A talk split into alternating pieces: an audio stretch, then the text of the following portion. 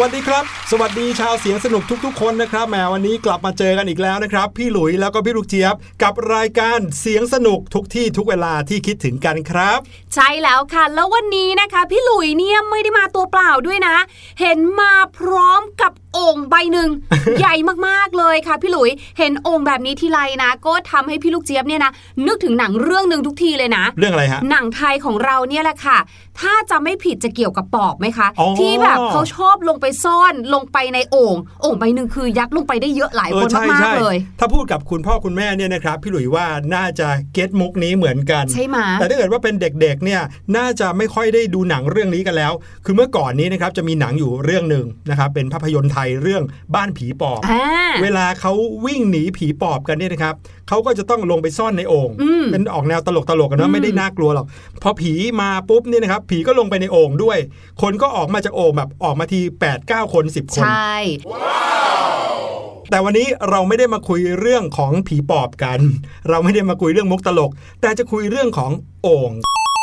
แต่ก่อนที่เรานะคะจะไปคุยเรื่องราวของโอ่งเนี่ยนะคะ เราก็ต้องมาสนุกสนานกับเสียงปริศนาของเรากันก่อนค่ะ ใช่ครับ เสียงปริศนาในวันนี้จะเป็นเสียงของอะไร ไปฟังกันเลยครับ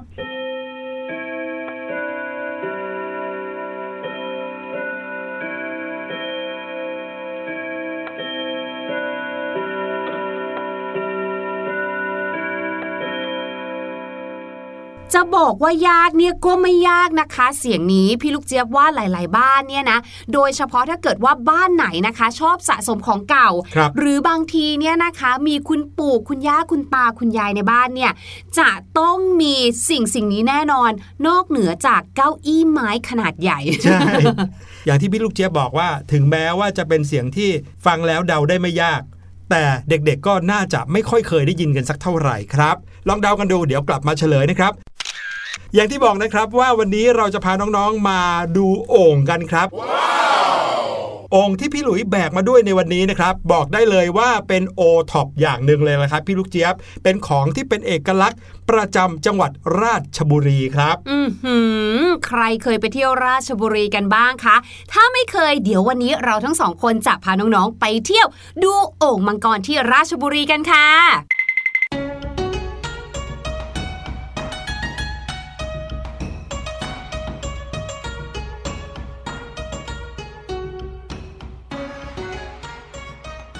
มังกรนะคะ ไม่ต้องบอกก็พอจะเดาได้เลยค่ะ ว่าโอ่งใบนี้จะมีลวดลายเป็นตัวอะไร ก็ต้องเป็นลายมังกรอยู่แล้วล่ะค่ะ แล้วเจ้ามังกรนี้เนี่ยนะคะ ก็เรียกว่าพาดพันรอบโอ่งเลยล่ะค่ะ แล้วก็ไม่ได้มีแค่แบบที่น้องๆเห็นตรงนี้เท่านั้นนะคะ ที่แบบวาดด้วยสี แต่มีแบบที่ปั้นขึ้นมาเป็นแบบนูนต่ำออกมาจากผิวโอ่งเลยนะ องค์มังกรเนี่ยถือเป็นสิ่งที่เป็นเอกลักษณ์สุดๆเลยนะครับ ไม่ว่าประเทศไทยจะผลิตโอ่งอยู่กี่แห่งกี่ตำบลกี่อำเภอทั่วประเทศนะครับ แต่ว่าโอ่งที่มีเอกลักษณ์ที่สุด และก็มีชื่อเสียงโด่งดังที่สุดไปทั่วโลก ชนิดที่ว่าถ้าสามารถขนไปต่างประเทศได้เนี่ยนักท่องเที่ยวก็อยากจะขนกลับไปใช้ที่บ้านเขาเหมือนกันใช่นั่นก็คือโอ่งมังกรที่ราชบุรีนี้เองนะครับส่วนใหญ่แล้วโอ่งมังกรจะมีความสูงไม่ค่อยมากครับ ประมาณครึ่งเมตร หรือว่า 50เซนติเมตรไปจนใหญ่ถึง 1.5 เมตรครับ ประมาณเมตรครึ่งนะครับ เดิมทีเนี่ยนะครับโอ่งนั้นเป็นสินค้าที่ต้องนำเข้าจากประเทศจีนเลยหล่อจังปังปังปังน้องเรา เอ๊ะมันร้องอย่างนี้ปะไม่ใช่อันนี้ภาษาไทย ภาษาไทยแต่ทำนองจีนโอ่งมังกรเนี่ยนะครับเป็นสิ่งที่เราคุ้นเคยว่าเป็นโอ่งของไทยใช่ไหมแต่จริง ๆ แล้ว ภาชนะโอ่งเนี่ยไม่ได้มีในไทยเป็นที่แรกนำเข้ามาจากประเทศจีนครับ แต่ว่าหลังจากนั้นมาก็ได้มีการทดลองทำขึ้นภายในประเทศ เพื่อให้สามารถรองรับความต้องการใช้โอ่งมังกรภายในประเทศครับ แล้วก็แก้ปัญหาการนำเข้าสินค้าจากจีนที่เมื่อก่อนนี้นะเป็นไปด้วยความยากลำบาก กว่าจะสั่งโอ่งสักใบหนึ่งนะครับ จะมาจากจีนแล้วก็ถ่ายจากเรือมาจนถึงบ้านของผู้สั่งได้เนี่ยใช้เวลานานนับเดือน นี่ยังไม่นับว่าสินค้าชนิดนี้เนี่ยนะคะ เจ้าโอ่งเนี่ยเป็นสินค้าที่แบบแตกง่าย ขนาดก็ใหญ่ด้วยโอ้โห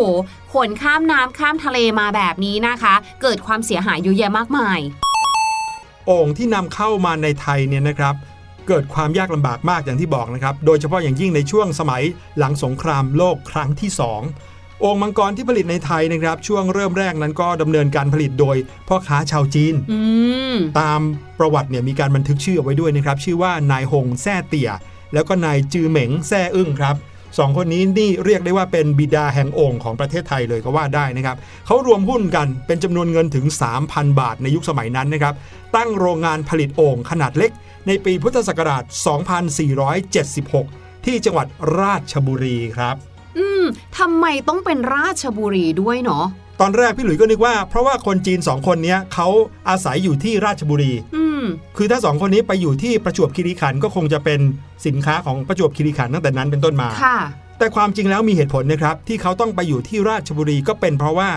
ดินที่จังหวัดราชบุรีเนี่ยมีสีแดงอ๋อเออแล้วมีสีแดงมันเป็นยังไง ก็คือสีแดงนั้นเนี่ยสามารถใช้ปั้นโอ่งได้ครับ ดินที่ปั้นโอ่งขึ้นมา แล้วมีเนื้อดินเป็นสีแดงเนี่ยเมื่อเผาแล้วก็จะมีสีที่เป็นเอกลักษณ์แถมยังทนอีกด้วยอืมโรงงานแห่งนี้ของทั้งสองคนนี้ก็เลยตั้งอยู่บริเวณหน้าสนามบิน ตรงข้ามโรงเรียนอนุบาลราชบุรี เดิมนะครับเขาเน้นผลิตอ่าง ผลิตไหแล้วก็กระปุกครับ แต่ว่าต่อมาโอ่งก็มีความต้องการมากขึ้นมากขึ้นเรื่อยๆ ก็เลยมีการเพิ่มกำลังการผลิตโอ่งขึ้นมาโดยเฉพาะครับ แต่ว่าค่ะตอนแรกเลยที่เขาทำโอ่งขึ้นมาเนี่ยนะ ยังไม่มีลวดลายนะ ยังไม่มีลายมังกรใด ๆ เลยค่ะ สมัยนั้นนะคะ โอ่งเนี่ยก็เลยมีชื่อเรียกว่าโอ่งเลี่ยน คือเหมือนแบบเลี่ยนเตียนอย่างเงี้ยอ๋อไม่มีลายใด ๆนะคะ หลังจากนั้นค่ะถึงได้มีการเพิ่มลายเข้ามา แล้วก็อย่างที่เรารู้กันนั่นแหละค่ะว่าลายที่ได้รับความนิยมมากที่สุด ก็คือเจ้าลายมังกรค่ะ คือด้วยความที่สองคนนั้นน่ะเป็นพ่อค้าชาวจีนใช่ไหมคนจีนเนี่ยเขาก็นับถือสัตว์มงคลตามเทพนิยายจีนอยู่แล้ว หนึ่งในนั้นก็คือมังกรที่ว่าใช่กันว่าเป็นเทพเจ้าแห่งความดีงาม แล้วก็เทพเจ้าแห่งชีวิตอะไรอย่างเนี้ยค่ะครับเขาก็เลยตัดสินใจทำลายมังกรลงบนโอ่งค่ะ ก็เชื่อว่าจะนำความโชคดีมาให้นั่นเองไม่ว่าจะทั้งกับตัวเอง หรือว่าผู้ซื้อไปก็ตามนะคะอืมและมังกรที่นำมาใช้เป็นลวดลายของโอ่งเนี่ยนะ ก็มีหลายประเภทด้วยนะ ไม่น่าเชื่อ เอาเหรอ ใช่ เหมือนมีหลายพันอย่างนี้แหละครับ ถูกต้อง คือมีมังกรที่แบบมี3เล็บ กับมังกรที่มี 4 เล็บอย่างเงี้ยค่ะ ซึ่งมังกร 3 เล็บหรือ 4 เล็บเนี่ยนะ จะขายให้กับผู้ซื้อทั่วไป แต่ถ้าเกิดว่าเป็นคนซื้อที่แบบดูเป็นชนชั้นสูงมีตระกูลขึ้นมาค่ะ จะได้เป็นมังกร 5 เล็บโอ้โหแบ่งกันที่เล็บเลยอุ้ยนี่เป็นความเชื่อหรือว่าเป็นความจริงใช่กันแน่นะครับ แต่ว่าสิ่งหนึ่งอะที่รู้สึกได้เลยก็คือ มีการ แบ่งประเภทของคนซื้อ ใช่ พี่ลูกเจี๊ยบเนี่ยน่าจะได้เป็น4เล็บหรือเซเล็บอืมอ๋อซีเล็บซีเล็บซีเป็เล็บนเซเลบ celeb เซเลบเซเลบริตี้เห็นไหมโอ้โห ไม่ธรรมดา อย่างที่พี่ลูกเจี๊ยบเล่านะครับองค์มังกรเนี่ยในอดีตเป็นมากกว่าภาชนะบรรจุน้ำของผู้คนนะอืมยังเป็นเครื่องบ่งบอกฐานะที่มั่งคั่งร่ำรวยของคนที่ครอบครองโอ่งด้วย ใช่ เพราะอะไรรู้ไหม เพราะว่าในการที่จะสั่งโอ่งมาไว้ที่บ้านได้เนี่ยอย่าลืมว่าเขาจะต้องปั้นมาแล้วก็เผามาจากราชบุรี โดยเฉพาะ ดังนั้นเนี่ยไม่ว่าจะไปที่ไหนของประเทศไทย ระยะทางจากที่ปั้นโอ่งมาจนถึงบ้านเขาเนี่ยจะต้องไกลมากไกลจากแหล่งผลิตทำให้ราคาของโอ่งก็สูงขึ้นเป็นเท่าตัวค่ะค่าปั้นโอ่งสมมุติว่า 1 บาท แต่ค่าขนส่งอาจจะ 2 บาทก็ได้อืมค่าปั้นโอ่งสมมุติว่าใบละ1,000 บาท แต่ขนส่งมาอีก 2,000 รวมเป็น 3,000 บาทอย่างเงี้ยอืมก็เลยทำให้ กว่าใครจะมีโอ่งสักใบได้ก็ต้องเรียกได้ว่ามีฐานะพอสมควรนะครับ ใช่แล้วขั้นตอนการผลิตหรือว่าขั้นตอนการทำโอ่งก็ไม่ใช่ง่าย ๆ ด้วยไงคะการทำโอ่งเนี่ยนะคะ อย่างที่พี่หลุยบอกว่าเขาก็จะใช้ดินสีแดงใช่ไหมคะ ซึ่งเป็นดินเหนียวที่มีคุณสมบัติสามารถปั้นขึ้นรูปเป็นโอ่งได้ แต่ไม่ใช่แบบเอาดินมาแล้วปั้นเลยนะ no no ค่ะ เพราะว่าเขาเนี่ยจะต้องเอาดินเหนียวนั้นเนี่ยนะคะไปหมักในบ่อหมักก่อนหืมแล้วก็แช่น้ำไว้ประมาณ 1 สัปดาห์ค่ะ เพื่อให้น้ำเนี่ยซึมเข้าไปในเนื้อดินทำให้เนื้อดินมันอ่อนตัว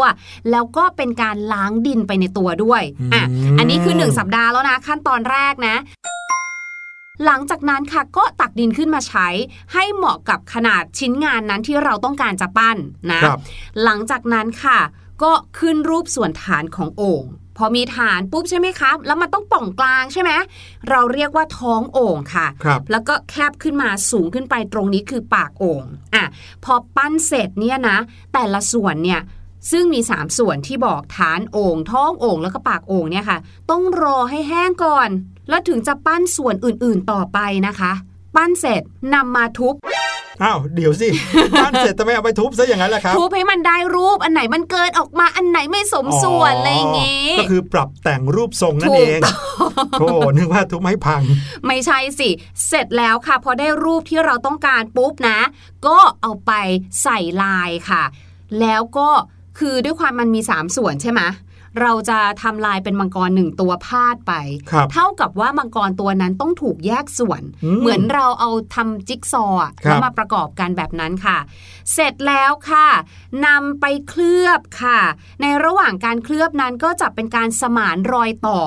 ของทั้ง 3 ส่วนนั้นไปด้วยครับอันตรงไหนนะคะที่มีรูมีอะไรก็มีการปะชุนกันไปให้เสร็จเรียบร้อยค่ะ แล้วก็มีการเทสด้วยนะคะว่าเวลาเอาโอ่งไปใส่น้ำเนี่ยน้ำจะซึมออกมานอกโอ่งไหมมอย่างนี้แต่ยังไม่ได้เรียบร้อยนะคะ เพราะต้องมีการเผาโอ่งทิ้งไว้อีก 2 วัน จากนั้นค่ะนำออกมารอให้แห้ง 10-15 ชั่วโมง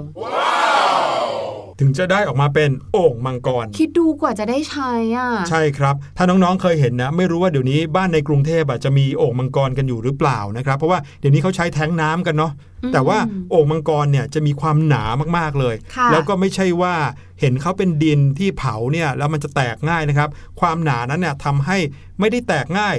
ยกเว้นแต่ว่าจะหล่นหรือว่าจะกระแทกแรงๆจริง ๆ นะครับอืมเผลอๆเนี่ยใครที่วิ่งไปชนโอ่งแทนที่โอ่งจะแตกเนี่ยเข่าจะแตกแทนอะไรอย่างเงี้ยนะครับ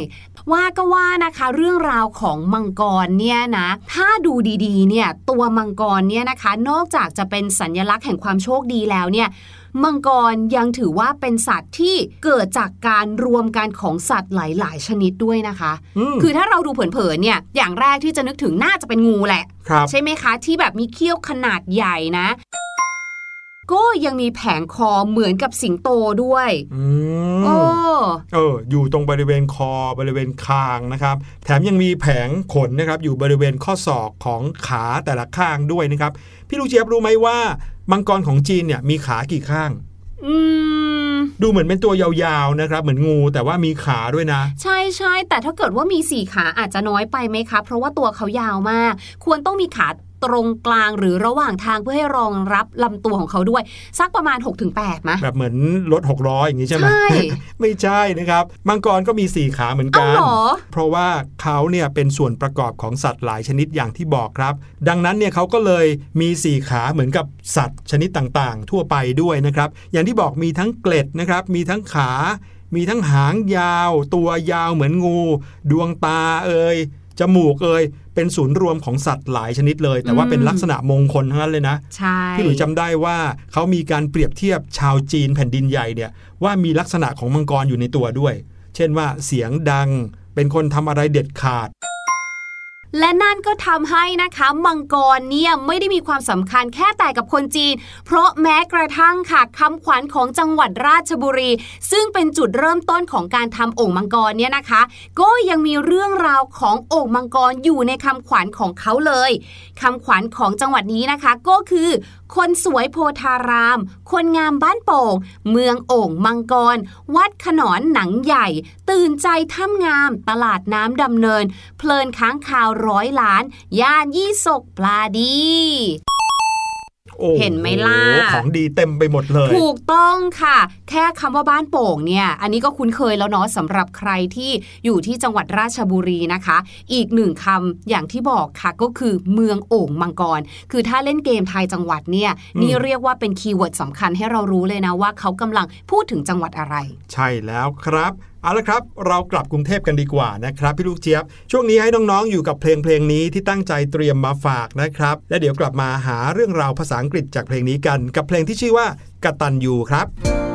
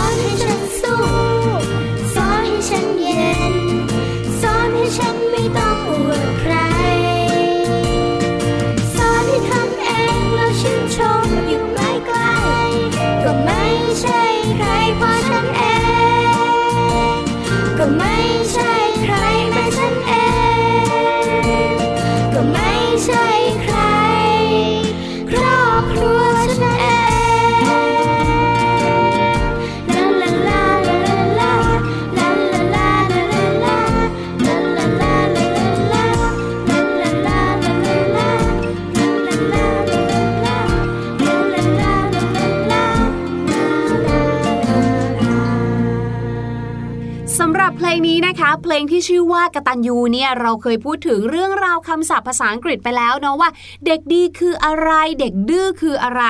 และการทำความดีในแบบต่างๆนะคะ เช่น เรื่องราวของงานบ้านมีอะไรบ้าง ในวันนี้ค่ะ พี่ลูกเจี๊ยบจะมาพูดถึงเรื่องราวของความดีอีกหนึ่งแบบ นั่นก็คือทำดีได้ดีทำชั่วก็ต้องได้ชั่วนะคะ หรือสำนวนสุภาษิตภาษาไทยบอกไว้ว่ากงเกวียนกำเกวียนนั่นเองค่ะ นั่นก็คือแบบทำดีได้ดีทำชั่วได้ชั่วที่เราบอกไปนะคะ ปัญหาคือแล้วภาษาอังกฤษเนี่ยเขามีหรือเปล่าแล้วเขาบอกกันว่าอย่างไร มีนะคะสำนวนภาษาอังกฤษนะคะ นั่นก็คือ what goes around comes around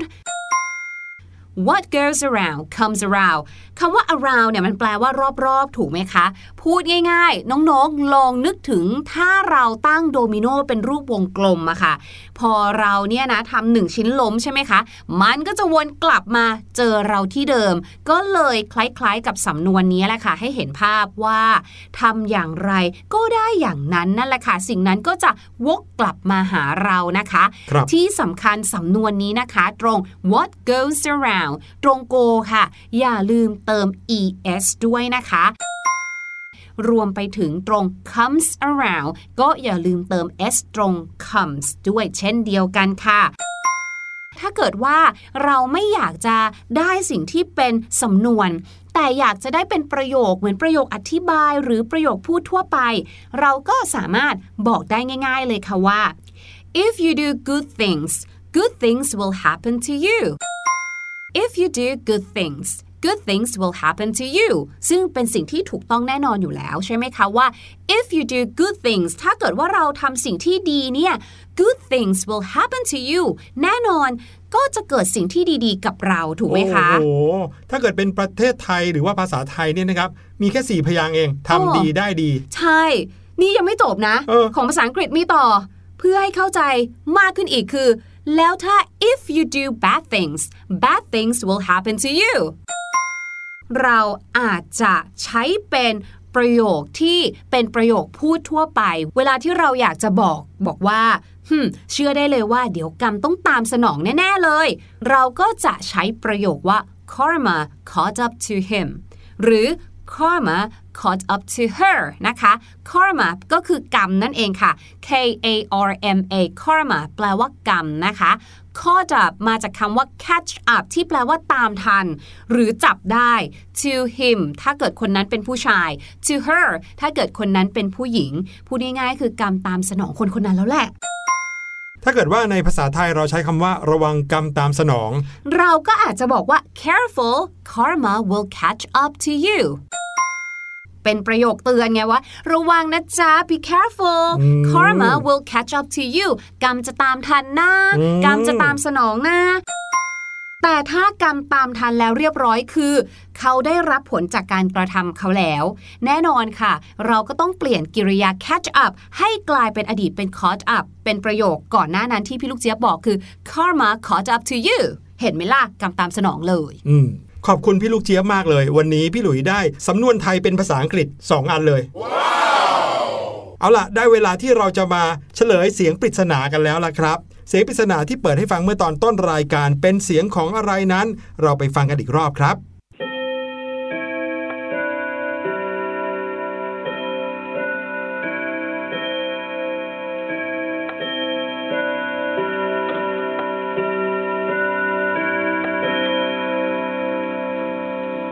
และเสียงที่ได้ยินไปนั้นนะคะ เป็นเสียงที่คอยเตือนเวลากับเราด้วยค่ะ เพราะว่าเป็นเสียงของนาฬิกานั่นเองค่ะ แต่เป็นนาฬิกาแบบพิเศษใช่ไหมคะพี่หลุย เราเรียกว่าเป็นเสียงของนาฬิกาลูกตุ้มค่ะ